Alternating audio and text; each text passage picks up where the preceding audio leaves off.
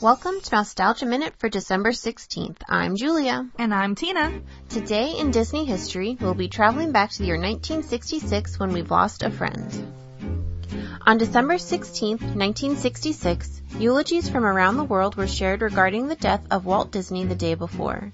Newspapers, colleagues, celebrities, and diplomats began to share their condolences regarding the loss of the entertainment mogul. Reporters called the studio. The telephone operator sobbed into their ears saying, he wasn't a boss to us, he was a friendly man who loved us and we loved him. Walt Disney passed away from lung cancer at approximately 9.35 a.m. on December 15th at St. Joseph's Hospital in Burbank, California, only 10 days after celebrating his 65th birthday.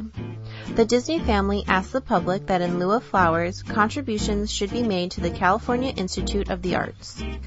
After originally going to the hospital on November 2nd for a neck injury that he received playing polo, the doctors discovered a lesion that required surgery and ended up removing a portion of his left lung. He would later return to the hospital on December 5th, his 65th birthday, for a reported post-operative checkup, but unfortunately he was never able to leave the hospital again. While a private funeral was held for Walt on this day in 1966, he was then cremated and laid to rest at Forest Lawn Memorial Park in Glendale on December 17th. While the company, cast members, Imagineers, and animators realized that their leader was gone, Walt's older brother Roy assured them and the world that the empire will keep on growing. Walt Disney's preparation for the future is a solid creative foundation. All the plans for the future that Walt had begun through motion pictures, the expansions of Disneyland, television production, and our Florida and Mineral King projects will continue to move ahead.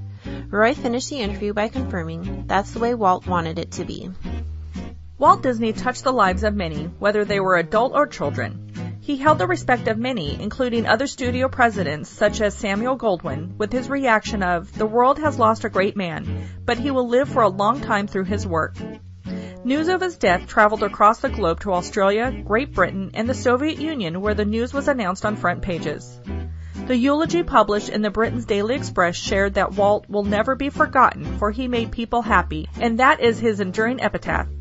A two-column obituary appeared in the Times of London saying, at his best, in his own specialized field of gentle fantasy, he produced works of incomparable artistry and of touching beauty. While Walt may be mostly remembered for Mickey Mouse, both Italy and Australia paid tribute to another important character, Donald Duck. The Sydney Mirror said, so long as there is a quack left in Donald Duck, Walt Disney will be remembered with gratitude.